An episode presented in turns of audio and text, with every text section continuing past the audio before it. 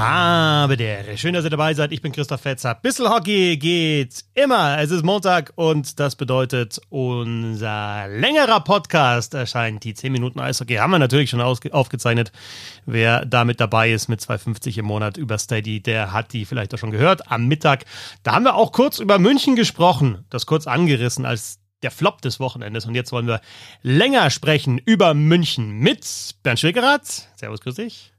Ja, Herr Fetzer. Und mit Christian Mernert von der Süddeutschen Zeitung. Hallo, Servus. Ja, hallo, Servus. Du, Vielen Dank für die Einladung. Ja, sehr, sehr gerne. Vielen Dank, dass du dir die Zeit nimmst, denn wir sind, versuchen ja schon wir so. eine Ahnung hat. Ja, genau. Ja. Wir schauen, wir versuchen auf alle 14 Teams so ein bisschen zu schauen und dann vieles natürlich schon auch, ähm, also wir sehen auch Teams in Stadien, so ist es ja nicht, aber vieles dann, wenn es mal nicht so rund läuft, auch ja, Statistiken schauen, ah, wie sieht die, sehen die Special Teams aus, ah, wer scoret da gut, ah, wie ist die Fangquote? Na, alles, äh, ich will nicht sagen oberflächlich, aber es geht natürlich viel, viel tiefer und das wollen wir heute versuchen. Mit München, die Christian ja nicht gut gestartet sind. Ich glaube, das kann man ganz klar so sagen, sind nicht in den Top 8 jetzt aktuell, sind in der Champions Hockey League, zwar in der K.O.-Phase, haben damit auch verloren, heißt vier Pflichtspiel, vier Pflichtspiel-Niederlagen in Serie. Ähm, ja, und das Ganze nach Trainerwechsel. Also wie ist so aktuell deine Einschätzung zu dem Stand der Mannschaft? Ist das jetzt, ja, ist das Leistungsniveau wirklich so, äh, Tabellenmittelfeld? Oder ja, siehst du irgendwas, wo du denkst, okay, easy, kein guter Start, aber wird schon noch? Also vor einer Woche hätte ich eindeutig wahrscheinlich gesagt, ja, nicht viel passiert, schauen wir mal, die anderen haben auch nicht viel mehr Punkte oder so. Aber jetzt eben, du hast sie angesprochen, jetzt waren es vier Niederlagen innerhalb einer Woche, eine davon in der Champions Hockey League. Und die Art und Weise, wie die Niederlagen zustande gekommen sind, äh, also die haben jetzt schon ein paar mehr Fragezeichen aufkommen lassen. Du hast ja schon kurz angesprochen, also allein in der Liga sie haben mehr Spiele verloren als gewonnen. Das ist jetzt nicht unbedingt äh, München-like. Und äh, was jetzt sicherlich auch allen aufgefallen ist, die sich vielleicht die Ergebnisse mal angeschaut haben, was halt krass ist, es hapert halt im Moment krass in der Offensive. Und das ist man ja so von München nicht unbedingt äh, gewohnt. Und das Bizarre daran ist, dass sie haben das beste Powerplay der Liga, statistisch aber haben trotzdem nur in den letzten vier Spielen drei Tore geschossen und eins davon war das von Eisenschmiede zum Sonntag zum 6-2 kurz vor Schluss. Also das war sozusagen nicht mehr von Relevanz. Also gerade bei 5 gegen 5, da hapert es gerade schon sehr arg. Schau, das ist im Bernd auch aufgefallen. Hat er heute in den zehn Minuten eingesprochen. Ja, da ballt er die Faust für euch nicht zu sehen, aber für mich fast schon zu hören. Ja, die, die ballte Faust von Bernd Spickerath. Die Special Teams sind ja wirklich auch gut und das Powerplay hat natürlich jetzt vom Personal ein bisschen wechseln, ne, weil unter anderem ja Redmond nicht mehr mit dabei ist, aber es sind äh, natürlich gute Spieler, die das auch gut spielen, Unterzahl auch. Aber ja, was ist da so aus deiner Sicht das größte Problem im 5 gegen 5? Ist es die Chancenverwertung? Ist es das Erspielen von Chancen? Ist es wirklich auch tiefer gehend? Also ist es ein systemisches Problem, weil sie anders Eishockey spielen jetzt unter Söderholm? Also ich würde sagen, es ist so eine Mischung ein bisschen von allem. Also ähm, weil du Bernd angesprochen hast, die, die Statistik, also ich finde, die muss man schon auch mal bringen. München hat jetzt in elf Spielen in der Liga 16 5 gegen 5 Tore geschossen. Äh, nur Ingolstadt und Iserlohn haben noch weniger geschossen. Und ja, jetzt kann man bei München sagen, äh, Jasin Elis ist verletzt, der ist logisch unfassbar wichtig, brauchen wir nicht drüber reden. Ben Smith im Moment auch, der fehlt logisch auch sehr, aber trotzdem hat hier München eine Kadertiefe, ja, ja von der andere äh, ja nur träumen können und auch in der Offensive noch genügend Personal. Und dementsprechend ich habe es mir jetzt auch immer wieder versucht zu erklären. Ich glaube, es sind mehrere Faktoren. Also zum einen ist es definitiv die Chancenverwertung. Klar, ich meine, das kennen wir manchmal. Auch treffsichere Stürmer haben manchmal Phasen, in denen es nicht läuft. Und wenn du dir schon anschaust, so ein Ortega, so ein De die haben ja alle noch kaum getroffen in der Saison. Also das sind logisch auch Leute oder Spieler, die die Münchner in den letzten Jahren halt auch offensiv getragen haben. Ähm, aber wie gesagt, allein der Ausfall von Elis und Smith, auch wie, wie so wichtig die sind, finde ich, kann das nicht allein erklären. Und dementsprechend äh, muss man sich schon ein bisschen anschauen, was sich verändert hat. Das Interessante ist ja, offensiv hat sich ja eigentlich, wenn man mit den Spielern spricht, auch mit dem Trainer, gar nicht so viel verändert. Was sich verändert hat, ist in der eigenen Zone. Da sind sie eben von der Mann-Verteidigung auf die Zonenverteidigung übergegangen. Ähm, aber vorne drin ist eigentlich jetzt gar nicht von den Abläufen her so viel, was am Don Jackson-System verändert worden. Und dementsprechend ist es schon sehr überraschend, was da momentan so passiert. Ich habe mit Patrick Hager letzte Woche auch nach einem Champions League-Spiel ähm, gegen Luco Raumer gesprochen und der hat das Ganze logisch auch so eingeordnet, gemeint eben genau diese Phasen gibt's ja manchmal und äh, werden auch logischerweise wieder ganz andere Spiele kommen. Äh, Habe ihn dann auch aufs Vorcheck angesprochen, weil ich finde, das ist was, was man so ein bisschen sehen kann, dass es da manchmal so ein bisschen, ja, das nur nicht so läuft, wie es soll, ist auch ganz interessant. Er hat gemeint, sie wollen gar nicht mehr so bedingungslos vorchecken wie noch unter Jackson, ähm, sondern manchmal auch so ein bisschen passiver spielen, manchmal auch in die Trap rein. Und ich habe so das Gefühl, dass so dieses Wechseln noch nicht so ganz funktioniert, weil, weil der Gegner ganz, ganz oft relativ problemlos hinten rausspielt, äh, was man jetzt so von den Münchner Gegnern in den letzten Jahren nicht unbedingt regelmäßig gesehen hat, weil sie eben sehr gut dann eben sehr aggressiv vorgecheckt haben. Und dadurch äh, ist eigentlich ganz spannend. Also sie kommen zwar nicht mehr unter Jackson, war es manchmal so, wenn dieser Druck, äh, dieser große Druck, wenn da ein Rädchen nicht gepasst hat, dann sind sie ja ganz oft in extreme Konter reingelaufen, 0 gegen 1 oder 1 gegen 2. Das haben sie eigentlich im Moment gar nicht. Also es ist gar nicht so, dass da immer wieder die krassen Konter kommen. Ich habe eher das Gefühl, dass der Gegner manchmal ja relativ leicht und relativ schnell hinten rausspielen kann und sie dann einfach sozusagen in der eigenen Zone in die Situation reinkommen, wo sie noch nicht geordnet sind und das dann den Gegner sozusagen dadurch ein bisschen leichter machen. Also ja, es sind viele Faktoren. Ähm, ich würde es jetzt auch noch nicht zu hoch hängen. Wir haben jetzt elf Spieltage, ist schon ganz klar, da steckt so viel Qualität drin und so. Und wahrscheinlich wissen wir alle, ein neuer Trainer ist halt auch einfach immer äh, klarerweise gerade nach so einer langen Ära wie der von Don Jackson sicherlich erstmal was, wo man sich ein bisschen dran gewöhnen muss. Aber es gibt jetzt schon ein paar Dinge mehr, wie gesagt, seit einer Woche als, als noch davor, die echt auffällig sind. Ja. Was ja auch auffällig ist, dass so ein Matthias Niederberger, der nun nachweislich einer der besten Torhüter der Liga ist, vielleicht der beste Deutsche außerhalb der NHL, der ist jetzt auch noch nicht gerade in Topform. Ne? Ich meine, wenn man nur die Zahlen anguckt, 88 Prozent nur äh, Fangquote, deutlich mehr als drei im Schnitt pro Spiel. Ist das auch ein Problem, was die Mannschaft so ein bisschen runterzieht oder ist ist die Kausalität andersrum. Ist er halt aktuell nicht so gut, weil die halt so viele Großchancen zulassen. Wieder Thema Raumdeckung, Manndeckung. Also kriegt er aktuell einfach viel mehr und viel höhere Qualität aufs Tor. Finde ich ja. Also, weil es ist, es ist, auch das ist eigentlich schwer zu erklären. Äh, die Zahlen, die du angesprochen hast, die sind überhaupt nicht Niederberger-like. Da müssen wir ja. gar nicht drüber reden. Ja. Trotzdem gab es schon einige Spieler, wo er ihnen auch sehr viel gerettet hat, der Münchner. Also, ähm, es ist glaube ich, deutlich mehr, dass, dass es manchmal zu einfach vor, vor ihm ist für einen Gegner. Also auch was, was das Ausboxen so bei Rebounds und so betrifft. Also das ist im Moment, ich würde es deswegen auch gar nicht so einen einzelnen Spieler aufhängen, auch gar nicht nur Offensive, nur Defensive, sondern man hat so im Moment das Gefühl, dass sehr viele so auf der Suche sind, quasi sich erst finden müssen.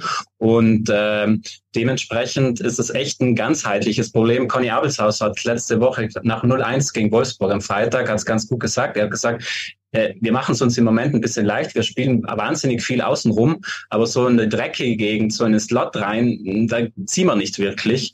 Und das finde ich war in Berlin auch bezeichnend. Die, die Münchner hatten den ersten, im Startdrittel zwei Schüsse aufs Berliner Tor und hatten auch noch ein, zwei Minuten Powerplay dabei. Also das ist, äh, klar ist Berlin im Moment in sehr guter Verfassung, aber äh, das ist überhaupt nicht das, was München eigentlich ausmacht.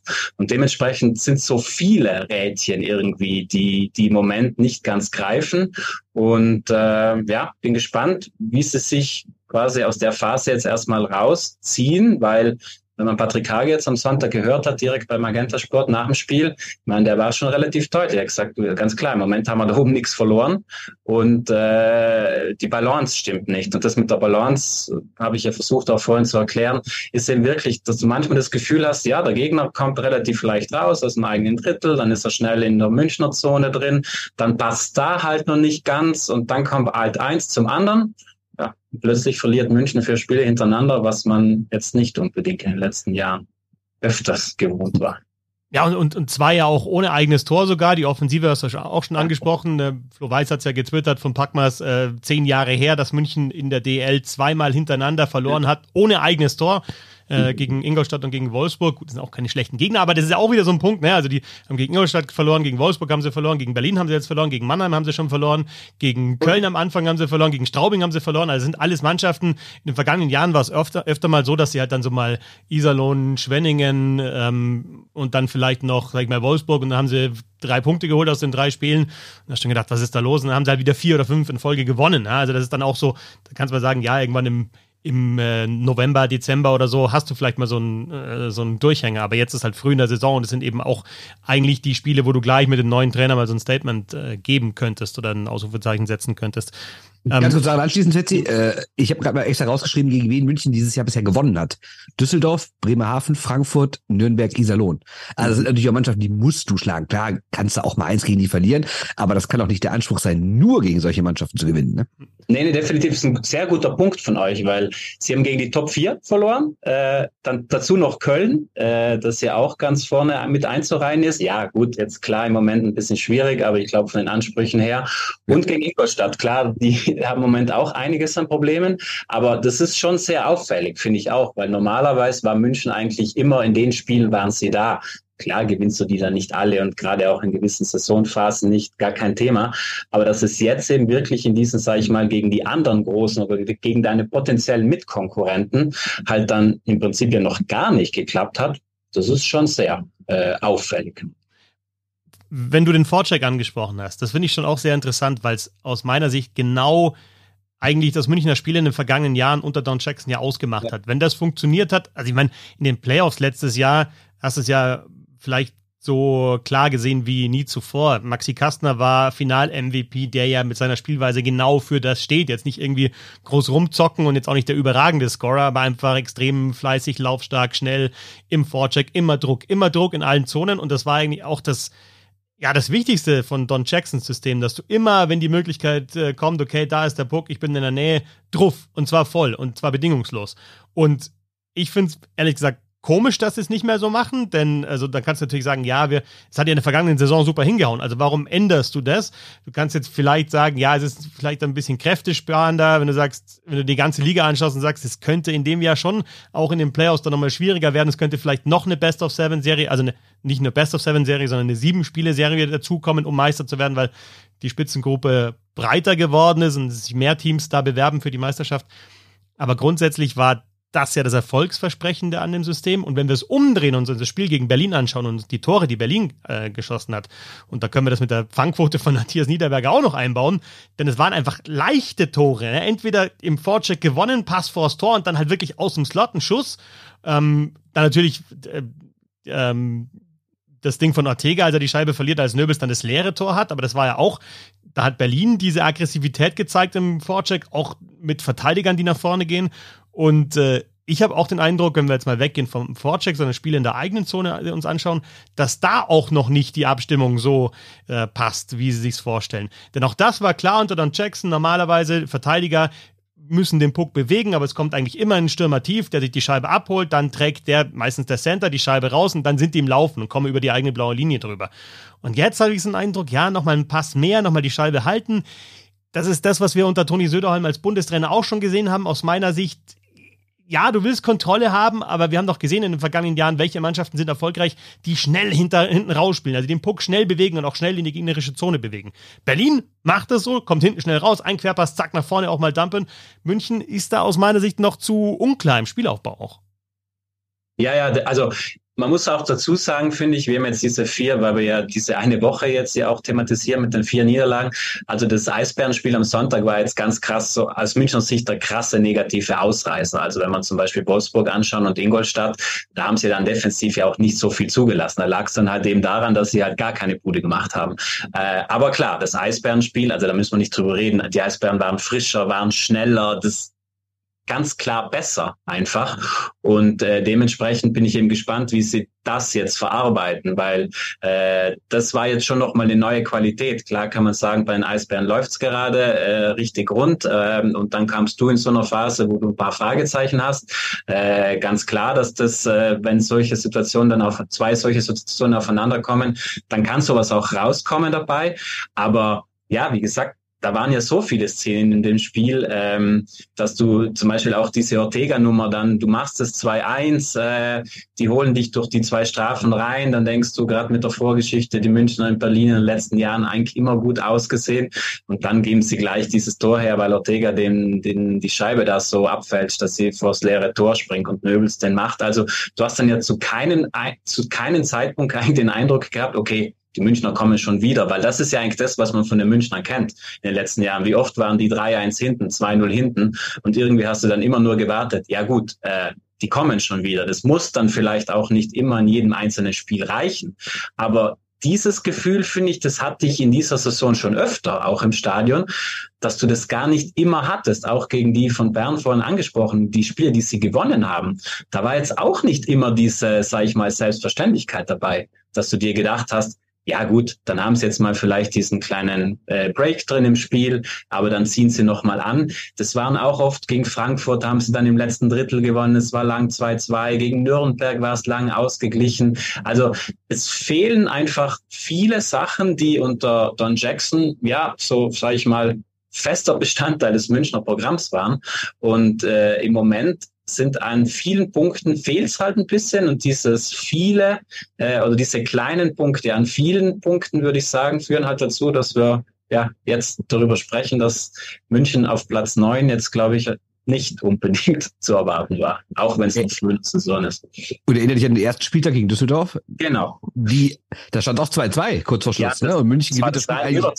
Genau, gewinnt das nur im Powerplay. Und das ja. war ja ein Spiel, was für Düsseldorf das erste Pflichtspiel war und München hatte irgendwie schon vier in der Champions League. Ja. Ne? Also da war die und Düsseldorf hatte gerade jetzt diese ganzen Verletzungen und hatte noch nicht nachverpflichtet. Absolut. Also da hätte man auch ein bisschen souveräner auftreten können. Ich habe aber noch ein anderes Thema. Ähm, inwiefern ist denn vielleicht der Sommer auch schwierig gewesen, weil so Maxi Schuber ist weg und der war ja, glaube ich, doch nicht ganz unwichtig. Wenn wir sehen, so ein McWilliam ist dazu gekommen, der hat ja auch nicht umsonst letztes Jahr in Salzburg gespielt, ne? Und so ein Almquist ist, glaube ich, auch noch nicht so ganz da, ne? Und dann auch so andere Verteidiger, die jetzt äh, länger da sind. Und McKeon hat keine guten Werte, ne?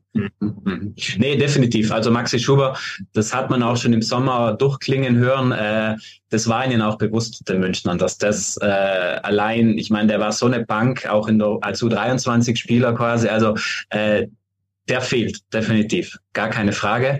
Äh, ja, und die Namen, die du angesprochen hast, äh, bei McKiernan muss man dazu sagen, der hatte letzte Saison, die Hauptrunde war eigentlich auch nichts Besonderes, Aufregendes. Der hat dann wirklich in den Playoffs draufgepackt, da ist er dann wieder dieser Playoff McKiernan. Immer, immer. Genau, richtig, da kannst du dich drauf verlassen, das weißt du in Düsseldorf auch äh, gut. Und in Berlin, erinnere dich da mal, wie der da gespielt hat. Ne? Genau, und danach dann in Berlin logischerweise als MVP und so.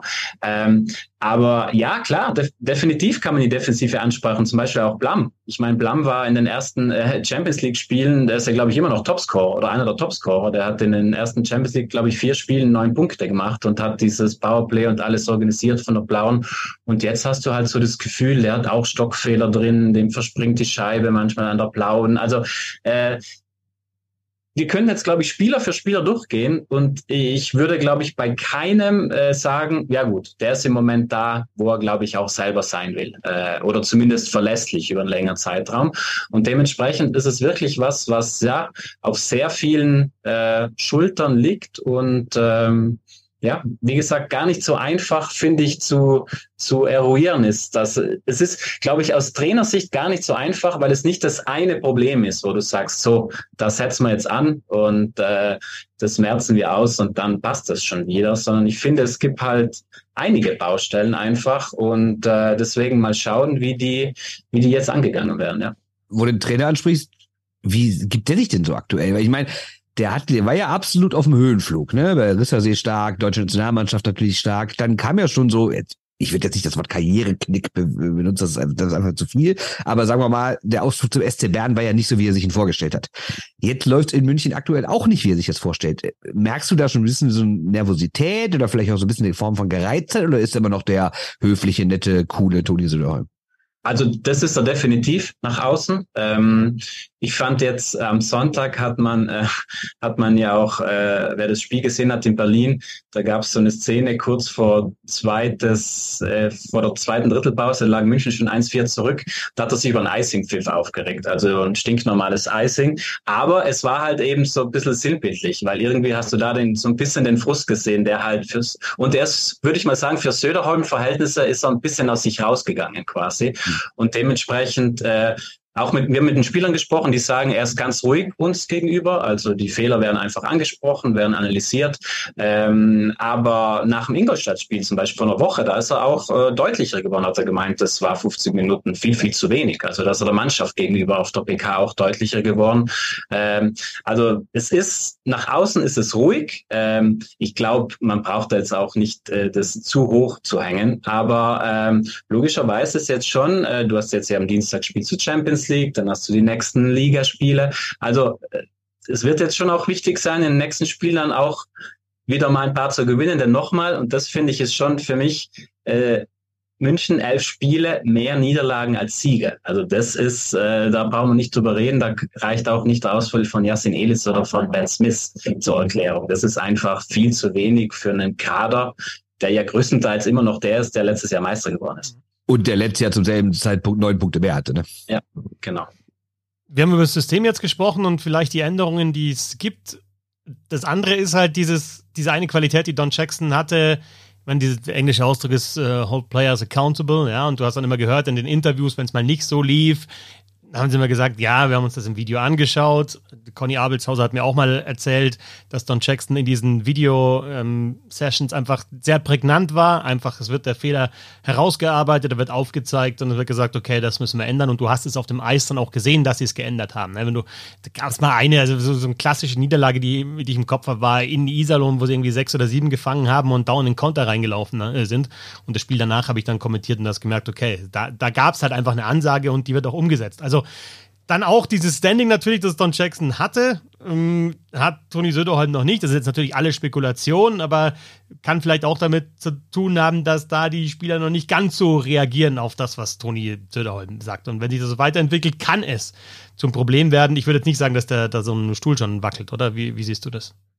Nein, nein, das, also das Gefühl habe ich auch nicht, aber es ist ganz spannend. Also wir reden jetzt ja viel über Don Jackson. Das sagt ja logischerweise einiges aus. Das sagt, dass es ja im Moment alles andere als äh, wünschenswert läuft. Ich fand auch immer beeindruckend bei Jackson, das war wirklich auf jeder, wenn sie ein Heimspiel zum Beispiel verloren haben und dann warst du mit ihm auf der Pressekonferenz, dann kam verlässlich der Satz, der glaube ich von 80 oder 90 Prozent der Eishockey-Trainer kommt, yeah, it's important to, to bounce back halt. Also nach einer Niederlage geht's halt gleich drum, quasi wieder äh, zumindest das nächste Spiel zu gewinnen. Und das hast du ihm angesehen. Das, also wie er das ausgesprochen hat und so, da musstest du nicht in der Kabine sein, um zu verstehen, okay, das wird er jetzt der Mannschaft so adressieren, dass das ihr auch klar ist. Und jetzt, wie gesagt, kommen wir halt nochmal zurück. Jetzt haben wir plötzlich eine Woche vier Niederlagen in Serie. Ähm, das will jetzt nicht sagen, dass das unter Don Jackson nicht passieren kann. Unter Jackson gab es logisch auch äh, Niederlagenserien, gar keine Frage.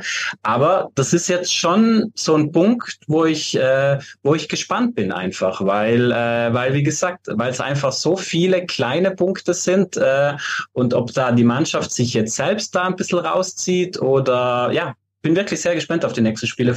Schwenningen ist ja in der Liga dann. Äh, Schwenningen ist im Moment auch alles andere als einfach zu spielen. Dann hast du da auch noch die Geschichte mit, äh, mit Walker, deinem Ex-Trainer und so. Also äh, bin wirklich sehr gespannt einfach auf die nächsten Auftritte, weil es äh, ja, weil es viele interessante Anknüpfpunkte gibt. Und vor allen Dingen ist ja auch das Champions League Spiel das nächste dadurch viel äh, entscheidender sozusagen. Also eigentlich sind sie ja durch. Sie haben sich ja schon qualifiziert für die letzten 16. Aber sie haben zehn Punkte und je nachdem, ob sie das gewinnen oder verlieren, können sie wirklich noch deutlich nach oben klettern, aber auch noch deutlich zurückfallen. Ich glaube trotzdem, in den vergangenen Jahren hat München ja die Champions League auch mal gern genutzt, um da so ein paar Leute von der Akademie reinzuwerfen, mit einer ganz jungen Mannschaft zu spielen. Meinst du, das können die sich aktuell erlauben in der Situation? Oder meinst du, die sagen, nee, jetzt müssen wir mal wieder ein Spiel gewinnen? Nicht unbedingt für die Champions League an sich, sondern fürs generelle Wohl Wohlbefinden. Also ich finde, da ist jetzt die Mischung eigentlich schon zuletzt zumindest auch noch ganz gut gelungen. Zum Beispiel auch dieses Luco Rauma Spiel letzte Woche. Äh, klar, das Verlieren sie am Ende 1-4, aber auch sehr spät. Da war der Luco Torhüter war wirklich stark. Also das war wirklich das eine Spiel, wo sie eigentlich äh, wo sie sich wirklich sehr viel herausgespielt haben und dann halt teils an der eigenen Chancenverwertung gescheitert sind, aber auch teils am Torhüter. Also das war wirklich in dieser Phase jetzt das eindeutig positivste Spiel sozusagen. Deswegen, was du auch angesprochen hast, eigentlich München in der Champions League über die letzten Jahre gesehen, war ziemlich verlässlich. Deswegen, ich glaube, da wird auch gar nicht groß jetzt, glaube ich, umgestellt so von wegen. Also da werden auf jeden Fall ein paar Junge auch wieder spielen. Aber das war ja eigentlich auch was, was in München eigentlich immer ganz gut funktioniert hat. Also du kannst ja dann eigentlich in so eine funktionierende Mannschaft dann ohne Probleme zwei, drei Junge reinschmeißen. Ähm, aber wie gesagt, da kann man ja vielleicht noch Namen nennen. Philipp Vareka ist ja zum Beispiel ein gutes Beispiel. Ich meine, der war letztes Jahr einer der Durchstarter, einer der Aufsteiger, gerade in den Playoffs. Ja, der wartet halt zum Beispiel jetzt immer noch auf sein allererstes Tor überhaupt mhm. in der Saison. Also das sind halt alles so, so Sachen, wo du denkst, okay, Puh. Ja, du hast generell nicht mehr so diese, diese größeren Talente wie so ein Peterka oder ein Schuber, die in den letzten Jahren da hochkamen, ja, ne? Das nicht, nee. Aber da vielleicht muss man, das muss man vielleicht auch ein bisschen größer einordnen. Wahrscheinlich ist es halt, wenn man das über einen längeren Zeitraum betrachtet, dann ist es halt eher die Ausnahme, dass eben Peterka halt. Ja, ist auch so, ganz klar. Äh, ja würde ich mal vermuten. Also würde es im deutschen Eishockey wünschen, dass es, dass es in die andere Richtung geht. Aber ich glaube, wenn wir das generell anschauen, dann sind es halt dann vielleicht auch eher Ausnahmen, die halt ja alle paar Jahre mal kommen, quasi. Wir wollen gleich auch noch so ein bisschen über das reden, was passieren wird in München. Es gibt ja eine Arena, die von außen schon sehr, sehr gut aussieht, von innen noch nicht ganz fertig ist, aber die eröffnet werden wird glaube, nächstes Jahr, oder dann? Ähm, schauen wir gleich noch drauf, äh, was das dann auch bedeutet und schauen ein bisschen auf den Zuschauerschnitt. Aber wenn du jetzt schon die Eisbären gesehen hast, wenn du auch andere Gegner gesehen hast, wie Straubing, wie Mannheim, wie, ja, die Kölner Haie, ähm, wer hat denn da aus deiner Sicht, um es mal aufs große Ganze zu drehen, bis jetzt den besten Eindruck gemacht? Und fangen wir vielleicht mit den Eisbären Berlin an, weil die halt aktuell, aktuell Tabellenführer sind. Ja, also das war schon beeindruckend am Sonntag. Also muss ich sagen, wirklich von vorne bis hinten. Ich finde es ja auch ganz interessant. Ich glaube, das war, ich weiß nicht, wie viele Spieltage es her ist. Dann haben sie gegen Nürnberg gespielt und Tom Rowe hat danach gemeint, oh, der eine große Unterschied dieses Jahr bei den Eisbären ist, dass die alle mit nach hinten arbeiten und zwar mhm. sehr, sehr, sehr, sehr stringent.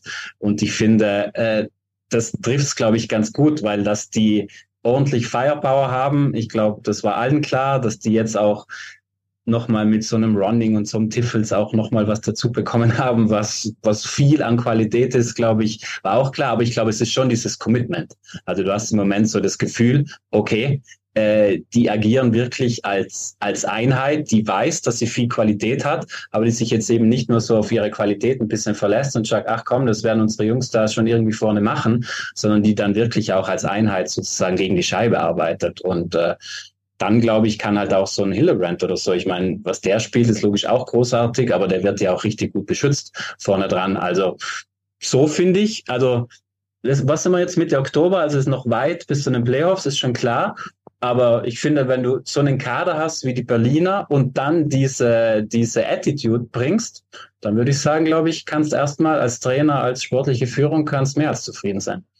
Ja, mussten sie natürlich auch nach der vergangenen Saison. Also Ganz klar. da hast du natürlich die, die noch da sind, die kannst du, die kannst du auch locken, kannst du sagen, hey Leute, so nicht. Und du hast auch ein paar, die schon lang da sind, so Nöbels, Föderl und Co., wo du sagen kannst, Dave, das kann einfach nicht sein. Ne? Also können wir auch nicht vor 14.000 hier zu Hause spielen. Das geht einfach nicht in Berlin mit dem Kader, mit den Möglichkeiten, die wir haben. Also Commitment, Torwartspiel hast du angesprochen. Also Jake Hildebrand sieht natürlich sehr, sehr gut aus und dann ja. ist das eine Steigerung im Vergleich zur vergangenen Saison.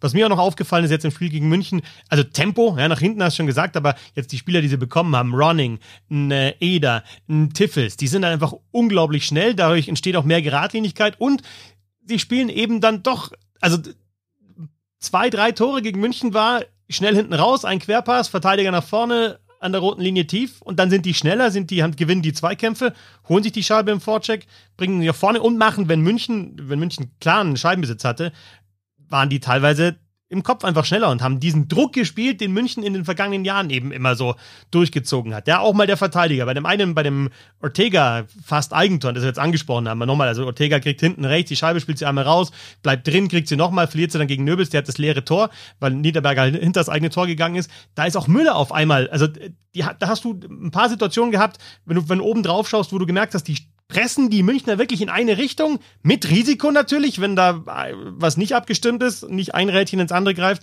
dann läuft natürlich, läuft natürlich München mit Tempo raus und fährt den Konter. Aber sie pressen die wirklich in eine, äh, in eine Ecke rein, machen dann den Raum äh, gering, klein, holen sich die Scheibe und dann kriegst du halt die leicht die besseren Chancen auch, wenn dann der Pass in den Slot kommt. Und du hast dann natürlich Firepower, äh, die Leute, die das Ding auch reinmachen können. Also ja, das, und vielleicht hast du auch die Tiefe, ne? wenn ja, du mal ja. guckst, Ja, also ja, ist ja. das natürlich nur auf dem Papier, ob die immer so gespielt haben, ist ja auch die Frage.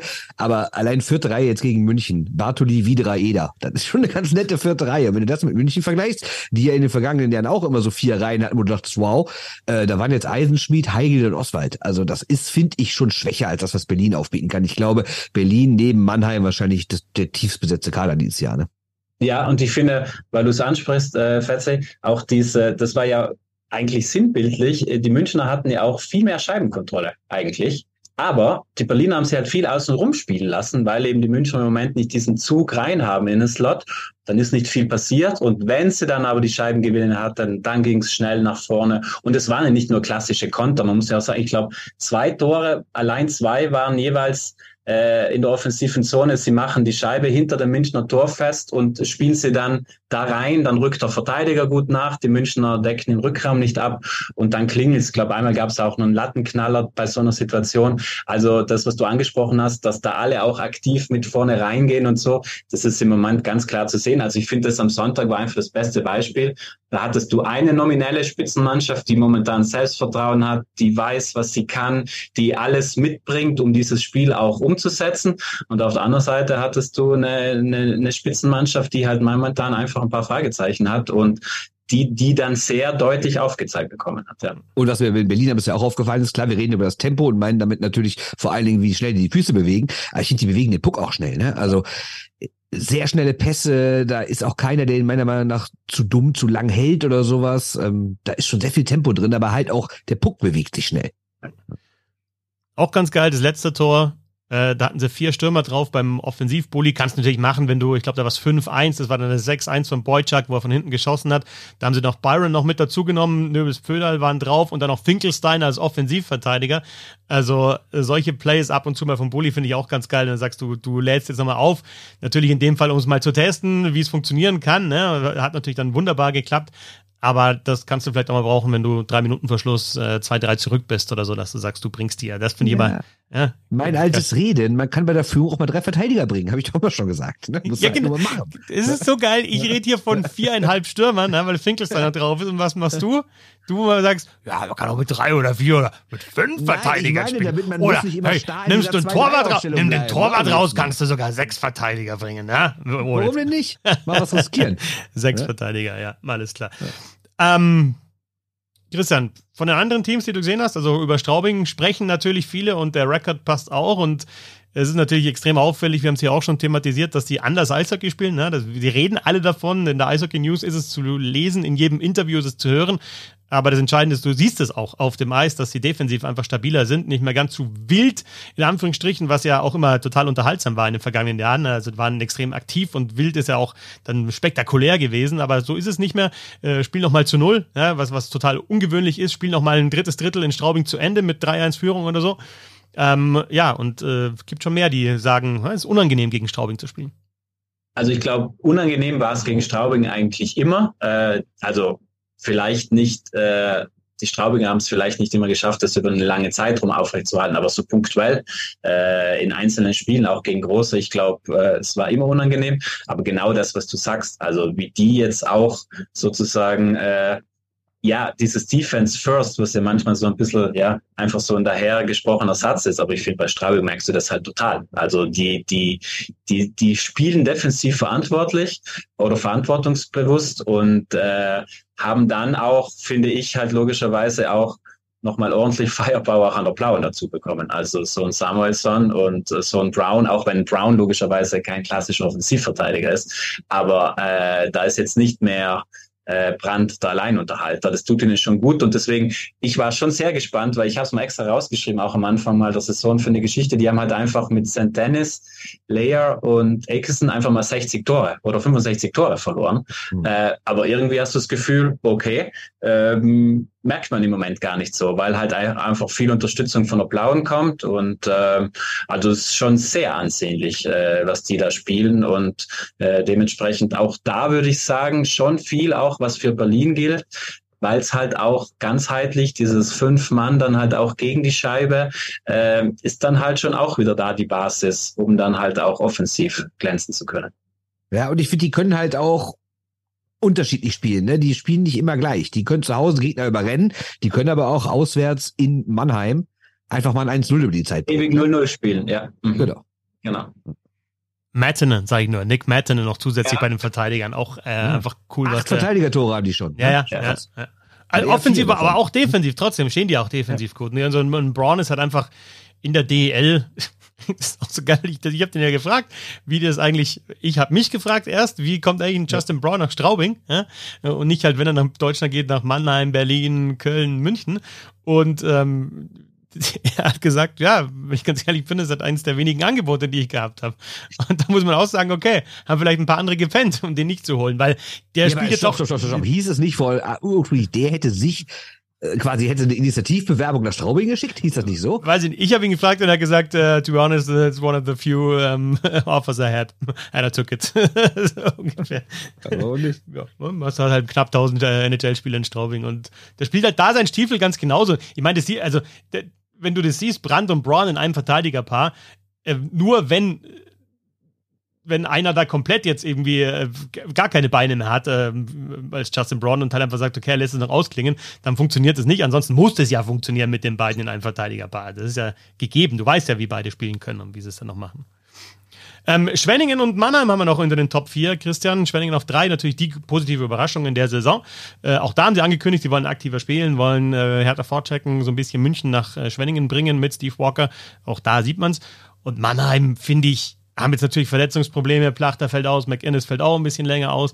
Aber ich finde, die haben die am tiefsten besetzte Verteidigung. Also können da schnell mal einen Reul raussortieren lassen und dann sitzt mal wieder ein Gilden. Das finde ich Wahnsinn. Und sind halt auch in der Offensive trotz der Ausfälle noch super besetzt, haben auch mehr Arbeitstiere jetzt noch im Kader und du siehst es auch auf dem Eis. Also ich finde es echt interessant, wie viele Mannschaften, also ich würde jetzt aktuell sagen, kann ich nicht genau beurteilen, wer da jetzt wirklich ins Halbfinale kommt. Und ich finde, in den letzten Jahren war es dann schon so, ja, das ist der München, Mannheim, normalerweise Berlin und dann ja noch eine vierte, die durchkommt, meistens Wolfsburg.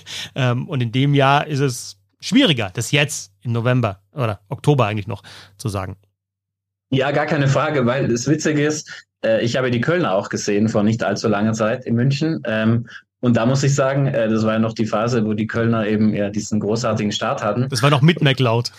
Da war ich, da war ich am, am, eindeutig am, am meisten von denen beeindruckt. Also, was die da, was die da abgespult haben in München mit einer Selbstverständlichkeit.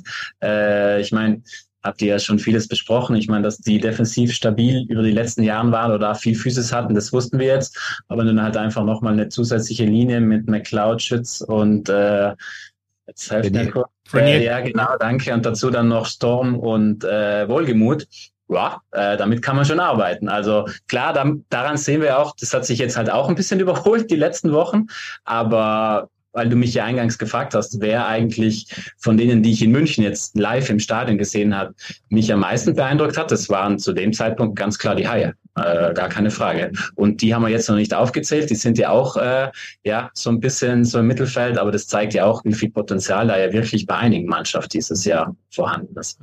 Und Wolfsburg. Also ich muss sagen, ich fand Straubing, äh, nicht Straubing, ich fand Schwenning mittlerweile am krassen, zumindest wenn man die Heimspiele sieht.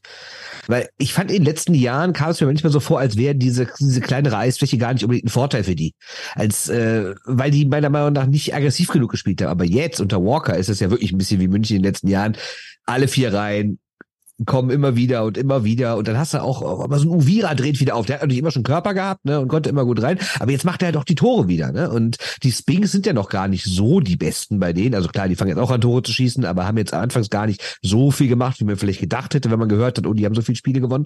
Aber das finde ich schon krass, wie aggressiv die drauf sind. Ähm, ich habe natürlich jetzt vor allen Dingen das Spiel von Freitag im Kopf gegen Düsseldorf, aber wie oft die in Vorcheck gehen und auch mit drei Mann vorne rein. Also das fand ich schon beeindruckend, wie die Gegner unter Druck setzen und natürlich auch genau diese Vorteile, die dieses kleine Eis hat, ausspielen. Ja, und, und das schönste Beispiel finde ich die Wild Wings für wie groß war das Jammern schon nach der Vorbereitung? War ja, alle mal, ja, mein ja. Gott, die schießen ja kein einziges Tor und so. Und ja, und jetzt stehen sie da, wo sie stehen. Äh, so viel zum Thema Vorbereitung und äh, offizielle äh, Saison.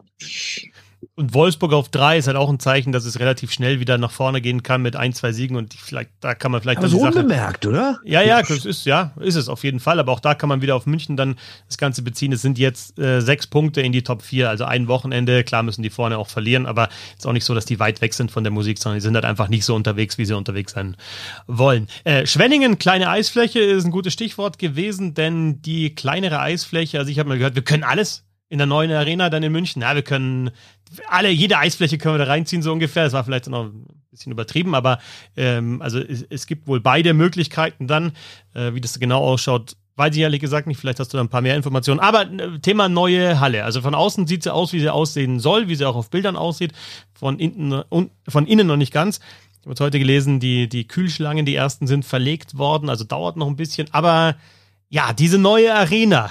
Ähm, was wird das da in München? Da passen halt ein paar mehr rein, als jetzt aktuell reinpassen und wir haben aber trotzdem aktuell einen Zuschauerschnitt bei München von um die 4000 bei einem Spitzenteam. Auch jetzt irgendwie, wenn so ja, richtig gute Mannschaften kommen. Ne? Du bist früh in der Saison, klar kannst du sagen, ja, noch nicht so viel Bock auf Eishockey, aber ich meine, das ist der deutsche Meister und spielt halt Spitzenspiele gegen, gegen Top-Mannschaften und es kommen trotzdem nur 4000. Äh, und dann sollen halt regelmäßig 7, 8, 9 oder 10 kommen. Ähm, wie siehst du da die Aussichten mit der neuen Arena in München? Also das wird ganz klar eine der größten Aufgaben äh, für den Club. Äh, ganz klar, diese Arena zu füllen. Ähm, man muss ja auch nur mal ein bisschen die Kaderzusammenstellung jetzt in den letzten Jahren anschauen. Da wird ja auch schon ein bisschen vorgearbeitet. Wer kam heuer im Sommer? Kemmer, Eisenschmidt, Bittner. Nochmal bayerische äh, Spieler. Spieler auch, die aus unterschiedlichen bayerischen Regionen kommen. Äh, war ja auch so ein bisschen das Stichwort, ja, München, die bayerische Nationalmannschaft so ein bisschen am Basteln. Äh, gab ja auch eine Pressemitteilung, wo sie stolz verkündet haben, wir haben jetzt die meisten bayerischen Spieler sozusagen im Kader. Äh, das ist ja ganz klar logischerweise Richtung äh, kommende Saison, Richtung neuer Halle gerichtet, weil weil der Club logischerweise auch hofft, dass die jeweiligen Spieler aus den jeweiligen bayerischen Regionen dann halt auch im Idealfall fleißig einiges an Zuschauern einfach mitbringen. Weil, wie du angesprochen hast, äh, da gilt es dann eine ganz andere Größenordnung zu füllen. Und wie gesagt, also ich bin fest davon überzeugt, ich bin selber gespannt, äh, wie sie es angehen. Äh, klar, am Anfang der Saison wird sehr viel Vorfreude auf die neue Arena sein. Äh, sehr viele werden sehr neugierig sein. Da bin ich mir sicher, dass das mit der Aus Auslastung klappen wird. Aber die Frage wird dann halt schon auch sein, über einen mittleren Zeitraum oder dann auch über einen längeren, ob du es dann schaffst, halt die Leute dann auch dazu zu bewegen, immer wieder mal zu kommen oder ob das dann halt so einmalige äh, Arena-Touristen waren. Also, also ich bin sehr gespannt, wie sie das angehen wollen. Und wie gesagt, die Transferpolitik geht in die Richtung. Äh, da wird schon was vorgebaut. Hm, ob allein das, also das wird sicher, glaube ich, ein wichtiger Faktor, aber äh, ändert nichts daran, dass das eine Aufgabe wird, die sehr, sehr groß ist vielleicht ist die Frage zu groß und vielleicht ist die auch gar nicht so zu beantworten, aber aus deiner Sicht, woran liegt denn? Ist es vielleicht wirklich doch dieser Faktor Red Bull, dass in der ziemlichen Fußballstadt, wo ja wahrscheinlich Red Bull Leipzig sehr unbeliebt ist, vielleicht Leute auch einfach keine Lust haben, zu Red Bull zu gehen? Ist es, weil das Münchner Eishockey immer so unstetig war und nicht wie in anderen Städten es da einen Verein gibt, den es seit 60, 70, 80 Jahren gibt, sondern halt immer mal wieder neue? Oder ist es vielleicht auch die Halle, die natürlich immer jetzt mehr seit Corona, aber grundsätzlich nicht so viele Sitzplätze hat. Woran liegt das denn, dass diese Mannschaft, die ja ständig deutscher Meister wird, die Olympia-Silbermedaillen, WM-Silbermedaillen Leute hat, die aus einer Millionenstadt kommt, aus einer grundsätzlichen Eishockey-Region, dass die halt nur 4000 Leute anzieht. Was, was ist denn da los? Ja, also ich glaube, wenn, wenn wir die Antwort darauf hätten, dann glaube ich, äh, können wir einen gut dotierten äh, Posten. Beratervertrag meinst du? Ja, ja würde würd ich mal da, Also ja, ich glaube, es ist ein bisschen von all dem, was du gesagt hast. Man hat ja, muss man ja auch ganz klar sagen, man hat ja in den letzten Jahren, die ja wirklich sportlich erfolgreich war, oder klar, jetzt der Meistertitel war jetzt im, im Frühling der erste nach einigen Jahren, aber sie waren ja immer vorne mit dabei, sie waren im Champions League Finale. Also was willst du eigentlich als Spieler oder als, als Mannschaft noch mehr tun quasi? Genau. Und dann hast du das Gefühl, und das kam mir dann gerade nach der Meisterschaft, wenn du mit den Spielern gesprochen hast, klar, die würden das nie so deutlich aussprechen, aber zwischen den Zeilen hast du logisch schon verstanden. Ja, ungefähr, ja, was soll man denn noch mehr machen? Also mehr als erfolgreich spielen und es war ja auch noch attraktiv. Also es ja. war ja kein langweiliges Hin- und Hergeschiebe, sondern äh, unter Jackson war ja auch immer was geboten quasi. Äh, da verstehe ich schon, dass du auch als Spieler, als Mannschaft dir vielleicht denkst, ja gut, liebe Leute, äh, weiß nicht, soll ich noch einen Handstand machen auf dem Eis oder was, was möchtet ihr denn noch von uns? Noch ein Rittberger. Ja, und dementsprechend ist es wirklich die Frage, äh, wie du ihm sagst, ich, ich habe das Gefühl, es ist gar nicht nur an den sportlichen Erfolg gekoppelt, weil ich glaube nicht, dass wenn sie in den letzten drei Jahren oder vier Jahren noch zweimal mehr Meister geworden wären, dass wir jetzt plötzlich einen deutlich höheren Zuschauerschnitt hatten. Also man hat das Gefühl, da ist dieses Publikum da, das Eishockey interessiert ist, das kommt. Diese Red Bull-Nummer also ich kann es nur vom Gefühl her beantworten, glaube ich nicht, dass das die Riesennummer spielt. Also ich glaube nicht, dass in München potenziell hunderte von Menschen daheim hocken und sagen, ah, eigentlich hätte ich schon hin und wieder Lust auf Eis, okay, aber da da dieses Red Bull drauf ist, gehe ich da nicht hin.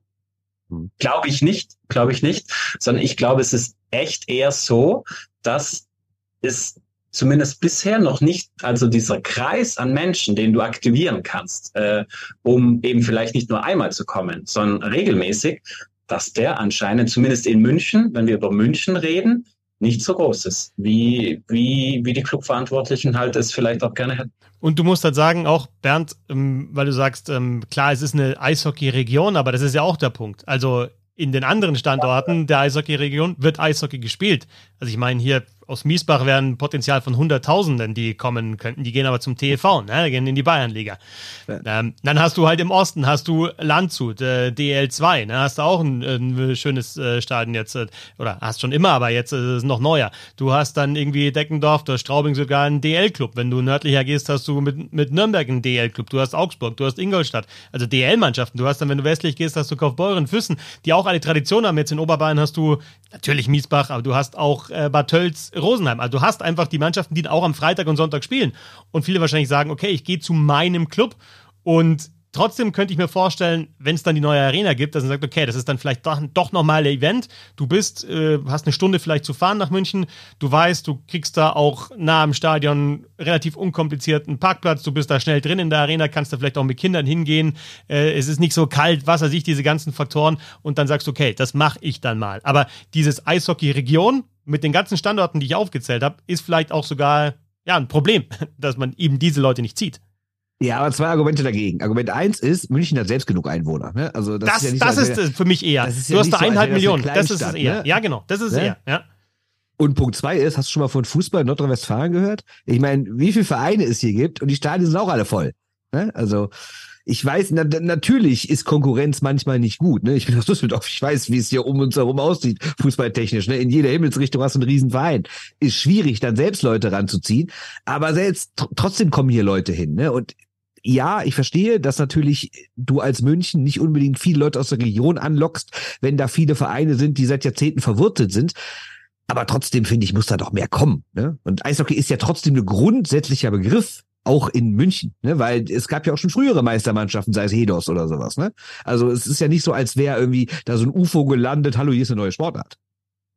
Ja, aber dann vielleicht auch die, die Wechsel sind sicherlich auch ein, ein Faktor, dass du sagst, du hast da ja zwar München, aber du hast da das drei, vier verschiedene Teams und selbst wenn du sagst EHC, Red Bull München sind ja auch zwei verschiedene, die schon, also sind vielleicht äh, vom, vom Personal teilweise gleich, aber ähm, es ist ja auch nicht mehr der EHC, sondern es ist halt dann einfach äh, Red Bull als Gesellschafter und Geldgeber. Also dass da einfach so oft auch die, die Teamnamen und die Eigentümerverhältnisse wechseln, könnte ich mir schon auch als Faktor vorstellen, dass du dann sagst als Fan, nee, halt komm, das gebe ich mir nicht, da gehe ich lieber unterklassig oder ich gehe gar nicht.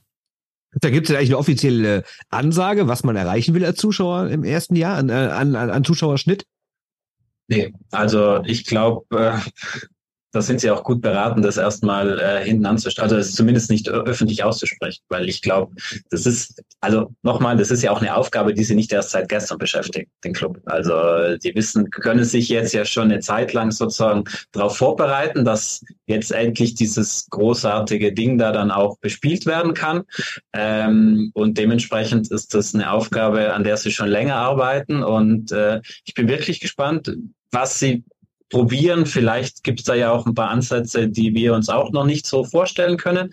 Aber dass das, wie gesagt, eine Riesenaufgabe wird, äh, darüber, glaube ich, müssen wir gar nicht reden. Also das, äh, äh, weil, weil das die Halle sehr viel mitbringt, glaube ich, was sehr spannend werden kann, äh, das steht außer Frage. Also äh, das wird, glaube ich, State of the Art. Das wird was, äh, was wirklich, was wirklich beeindruckend ist. Aber genau das finde ich, äh, was Fetzi auch vorhin angesprochen hat, das wird ja der entscheidende Punkt. Ich bin auch fest davon überzeugt, dass da am Anfang aus dem, aus dem Umfeld oder aus dem Umkreis auch äh, zahlreiche kommen werden. Und die kommen vielleicht auch ein zweites, ein drittes Mal.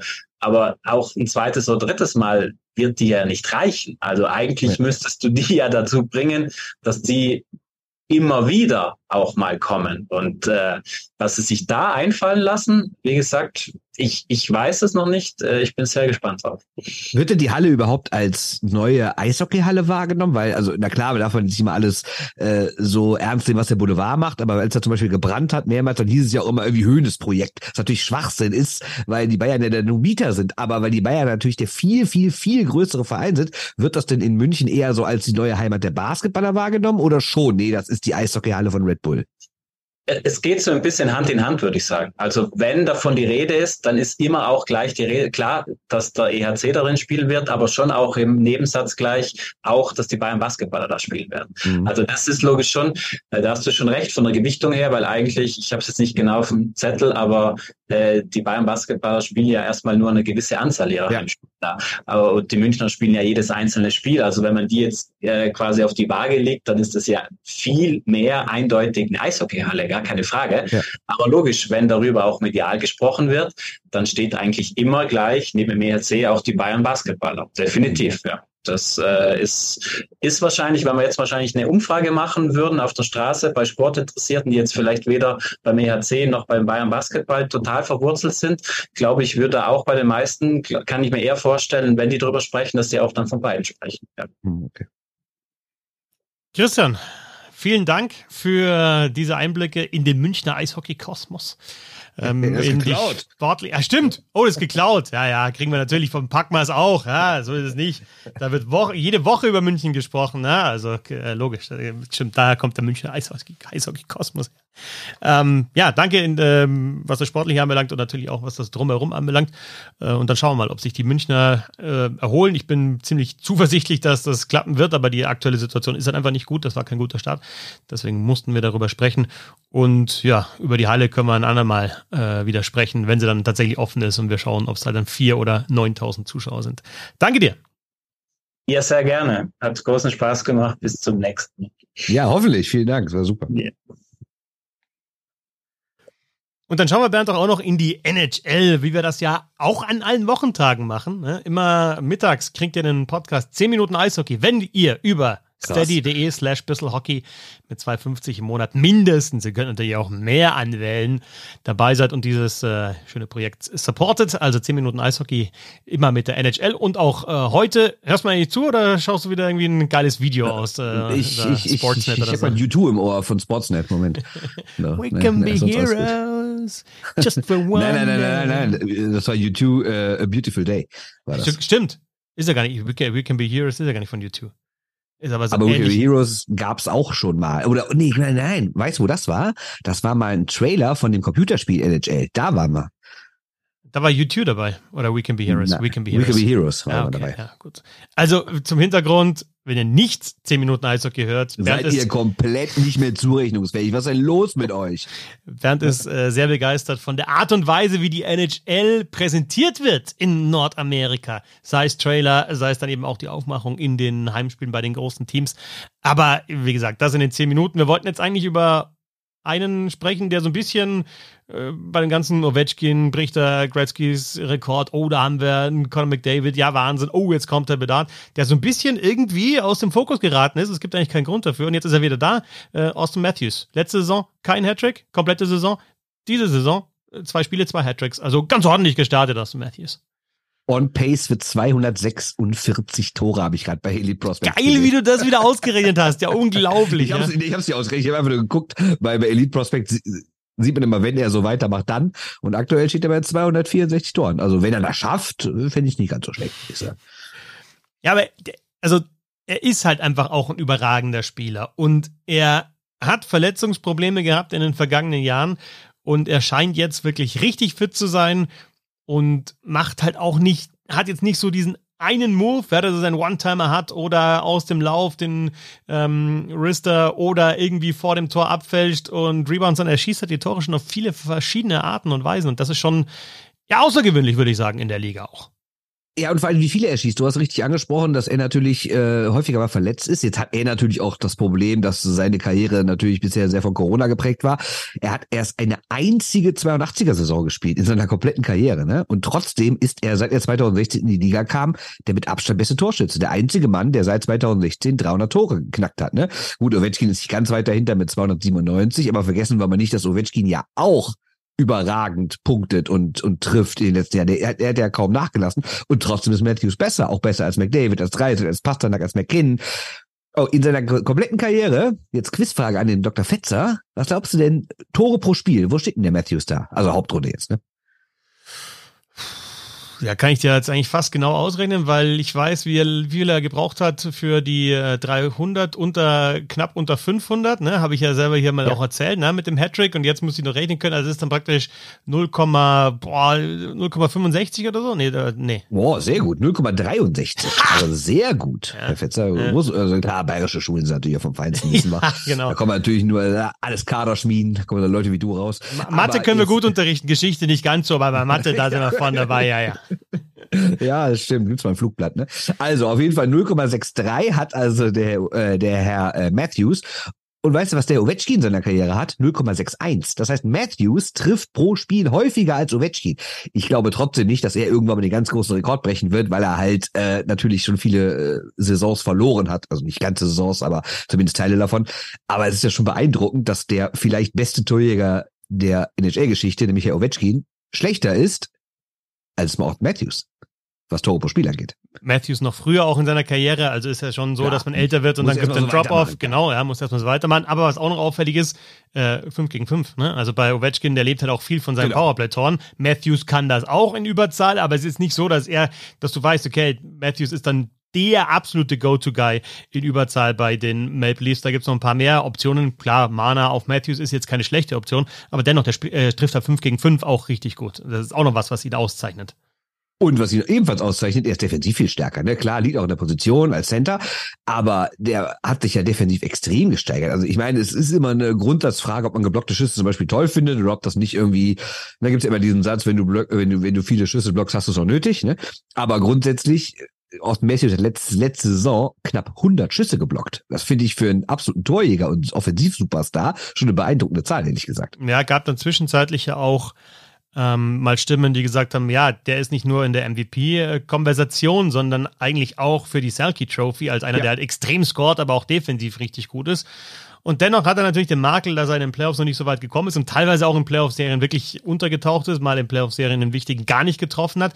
Ich finde auch, dass jetzt diese Anpassung im Lineup bei den Toronto Maple Leafs, ich glaube, ihm hilft. Also du hast jetzt da mit Marner Matthews dieses Duo hast du einfach, ne? Und du hast ja da den Fall, dass eher Marner auf der Außenposition, auf der Flügelposition der Playmaker ist, der vorbereitet und Matthews nicht derjenige, der ist, der kreiert, sondern halt vor allem von seinem Abschluss dann lebt, nicht nur, aber so ein bisschen vertauschte Rollen. Ne? Normalerweise hast du einen Center, der vorbereitet und einen Flügel, der trifft. Und du hast jetzt Tyler Bertuzzi da mitten drin als dritten Stürmer.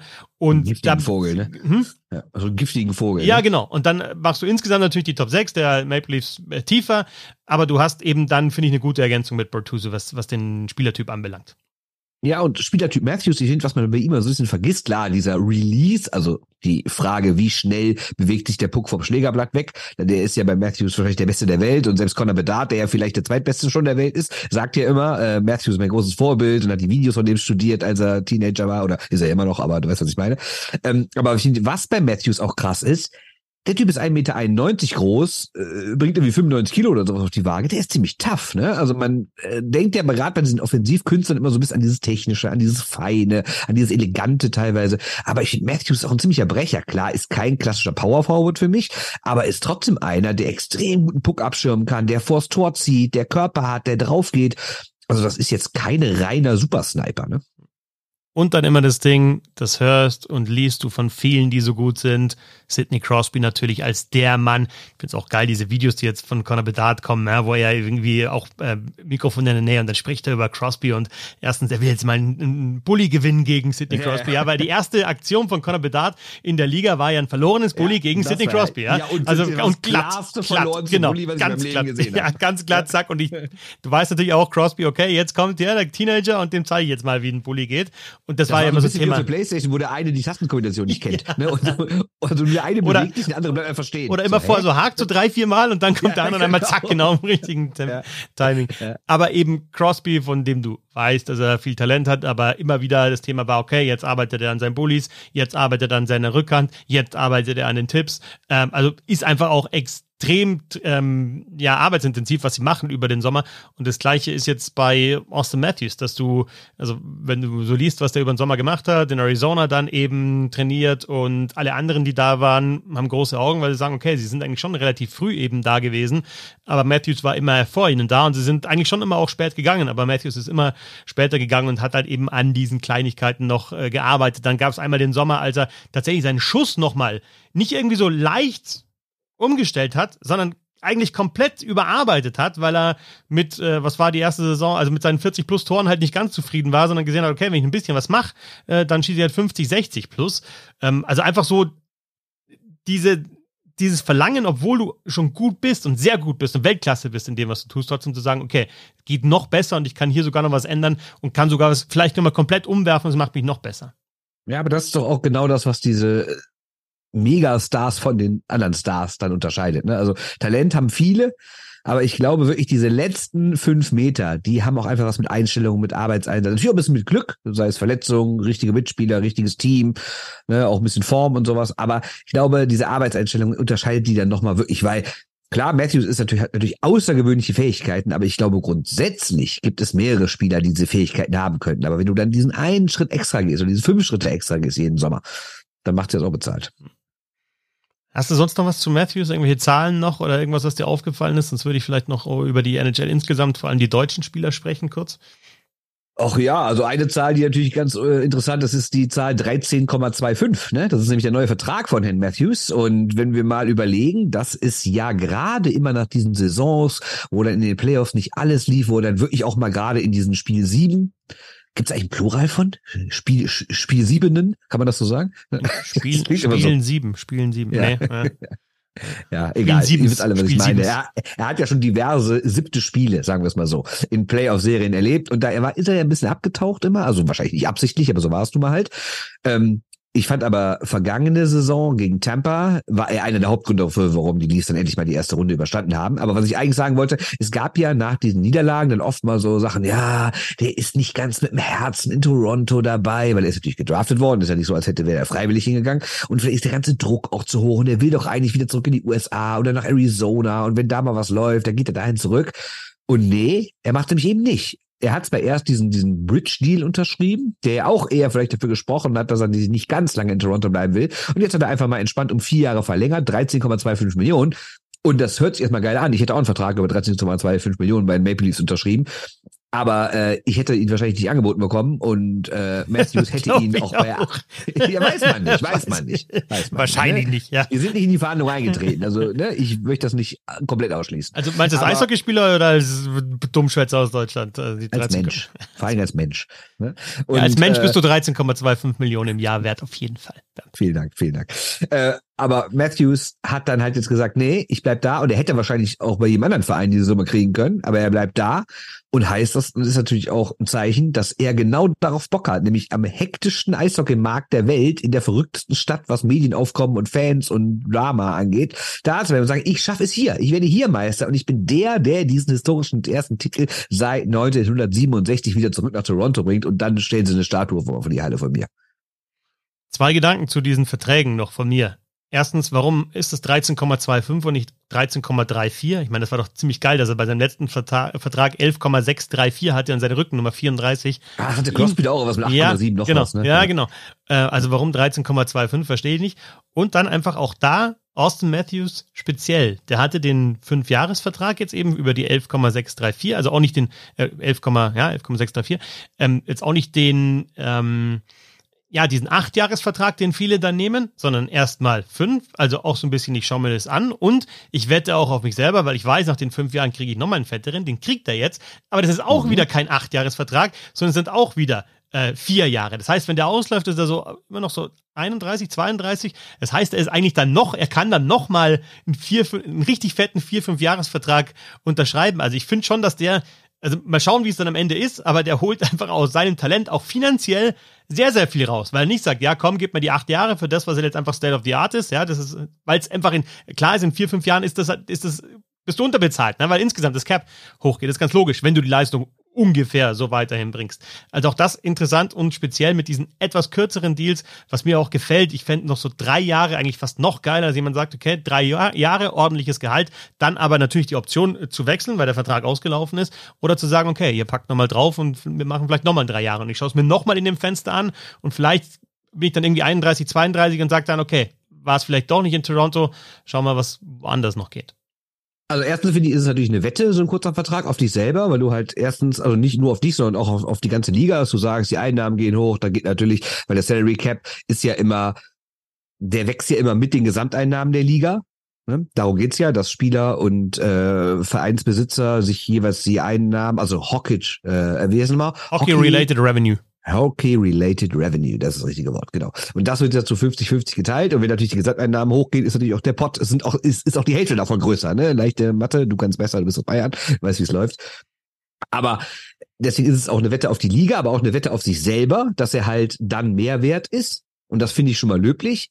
Andererseits kann man natürlich auch das sagen, was ich eben meinte, naja, er äh, er steht zu Toronto, will da den Titel holen, dass er vielleicht sich trotzdem denkt, ja, ich stehe dazu, aber dann reichen mir vielleicht die vier Jahre für den Titel und dann gehe ich doch nochmal woanders hin. Das kann natürlich dann auch passieren. Ne? Austin Matthews, zwei Hattricks in den ersten beiden Spielen ganz ordentlich reingekommen in die Saison. Wie auch zum Beispiel äh, Tim Stützle, der schon getroffen hat, ein Leon Dreiseitel, der schon getroffen hat, ein Moritz Seiler, gut, das war ein Empty Net Goal, äh, Tor von JJ Petaka, so. Aber insgesamt äh, die Starts der Teams der deutschen Spieler natürlich nicht so überragend. Wir werden auch in den 10 Minuten Eishockey dann immer Tag für Tag wieder drauf schauen. Also wenn ihr einen täglichen oder wochentäglichen NHL-Podcast wollt und eine Einschätzung zu den Spielen aus der Nacht, dann seid ihr da richtig. Aber ähm, ja, ich würde mir da vielleicht noch die Ottawa Senators ganz kurz nochmal rausgreifen, weil ich ja in der mhm. Vorschau gesagt habe, von diesen drei Mannschaften, die von unten kommen in der Division, die jeweils einen deutschen Spieler haben, die jetzt einen Rebuild hatten, also Buffalo mit JJ Petaka, Detroit mit Moritz Seider und natürlich Ottawa mit Tim Stützle, hätte ich vor der Saison äh, Buffalo am nächsten dran gesehen an den Playoffs. Aber wenn ich mir jetzt so anschaue, was die, die Senators spielen und auch, ja, wie sie aufgestellt sind, nicht nur in der Offensive, natürlich mit Kitschak, mit Stützle und mit Giroud, mit der Reihe, aber auch noch tiefer in der Offensive. Aber auch, wer bis jetzt echt stark spielt, ist zum Beispiel Jacob Chikrin in der Verteidigung. Ja. Also auch, dass sie da äh, tiefer geworden sind, ja schon der Trade in der vergangenen Saison ähm, mit Jacob Chikrin. Also gefällt mir echt ganz gut, was die Senators bis jetzt machen. Natürlich nach ein paar Spielen. Tarasenko arbeitet auch noch mit dabei. Also wenn wir über Tiefe in der Offensive sprechen, eben auch die Jüngeren, äh, Drake Batherson zum Beispiel, Kubalik, äh, der auch äh, in Überzahl dann vielleicht nochmal in der zweiten Powerplay-Formation für Tore gut ist und eben diese Defensive mit Chikrin und Chabot in einem Verteidigerpaar und dann auch noch den jungen Jack Sanderson und unter anderem den jungen, äh, erfahrenen Travis Hamilton noch mit dabei. Also die Senators sehen, finde ich, gar nicht so schlecht aus. Du hast ja da gesagt, äh, die Frage wird sein, was macht Jonas Skopisalo da im Tor. Also wie können sie sich auf den verlassen? Ähm, trotzdem, ich, ich glaube, dass die Senators jetzt so weit sind, dass sie diese Playoffs mal angreifen können mit einer Mannschaft, die mir recht ausgewogen wirkt. Ja, angreifen müssen sie ja auch. Das ist ja, ich meine, aber vor zwei Jahren hat Dorian ja schon den Rebuild für beendet erklärt. Also das wäre ja lächerlich, wenn sie jetzt sagen, oh, gucken wir mal, wie es läuft. Und bisher lässt sich ganz gut an, hat jetzt auch nicht die allereinfachsten Gegner. Ne? Also ich meine, die haben immerhin äh, schon Carolina und Tampa gehabt, also zwei Mannschaften, die man sich durchaus im Finale vorstellen konnten oder die in den letzten Jahren das Finale oft erreicht haben. Ähm, das sieht ganz ordentlich aus, aber naja, also wenn wir schon in der DL nach 11 von 52 Spielen sagen, locker bleiben, bleiben wir in der NHL nach 3 von 82 erst recht. Ne? Ich sag erster Eindruck auf jeden Fall. Und was auch ja. ein Eindruck ist, weil du ja auch schon Dorian angesprochen hast und insgesamt so die Stimmung in Ottawa, die dann zwischenzeitlich echt nicht so cool war und Probleme, die Halle voll zu machen und solche Sachen. Aber mein Eindruck auch aus den Spielen bis jetzt ist, dass die Erwartungshaltung auch bei den Fans hoch ist, aber dass auch die Unterstützung der Fans groß ist. Logisch, wenn sie jetzt am Anfang gewinnen, ist es klar, dass die Fans auch da sind. Aber das ist, glaube ich, auch so ein Faktor, der wichtig ist bei den Ottawa Senators, dass das da auch, ja, dieses Team wieder Spaß macht und die Fans auch gerne kommen. Ja, und generell gab es jetzt mal so gute Nachrichten, ne, mit dem neuen Besitzer auch, dann die ganze Diskussion darum, wer denn der Besitzer sein könnte, aber was Snoop Dogg mit in der Verlosung, also irgendwie sind die Senators ja so anders für sie cool geworden, ne, so erstens die ganzen jungen Spieler, die für Highlights sorgen, die Trikots verkaufen, die auf einmal eben nicht mehr so unten rumkrebsen, diese Mannschaft, sondern die aufregendes Eishockey spielt schnell nach vorne und dann kommt auf einmal Snoop Dogg irgendwie hin und dann, dann kommt aber ein anderer Besitzer und bezahlt irgendwie 925 Millionen Dollar, also insgesamt ist da natürlich eine ganz andere, ganz andere Stimmung rund um den Verein plötzlich plötzlich. Ne?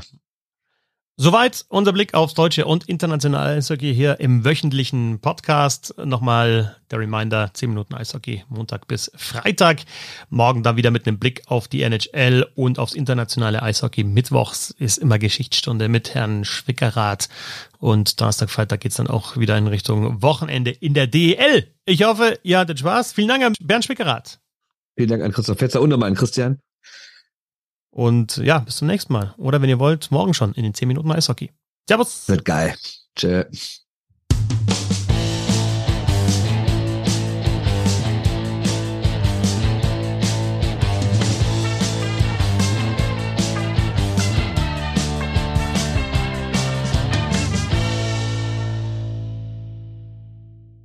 Schatz, ich bin neu verliebt. Was? Drüben. Das ist er. Aber das ist ein Auto. Ja, eben. Mit ihm habe ich alles richtig gemacht. Wunschauto einfach kaufen, verkaufen oder leasen. Bei Autoscout24. Alles richtig gemacht. Wie baut man eine harmonische Beziehung zu seinem Hund auf? Puh, gar nicht so leicht. Und deshalb frage ich nach, wie es anderen Hundeeltern gelingt, beziehungsweise wie die daran arbeiten. Bei Iswas Dog reden wir dann drüber. Alle 14 Tage neu mit mir, Malte Asmus und unserer Expertin für eine harmonische Mensch-Hund-Beziehung, Melanie Lippisch. Ist was, Dog? Mit Malte Asmus. Überall, wo es Podcasts gibt.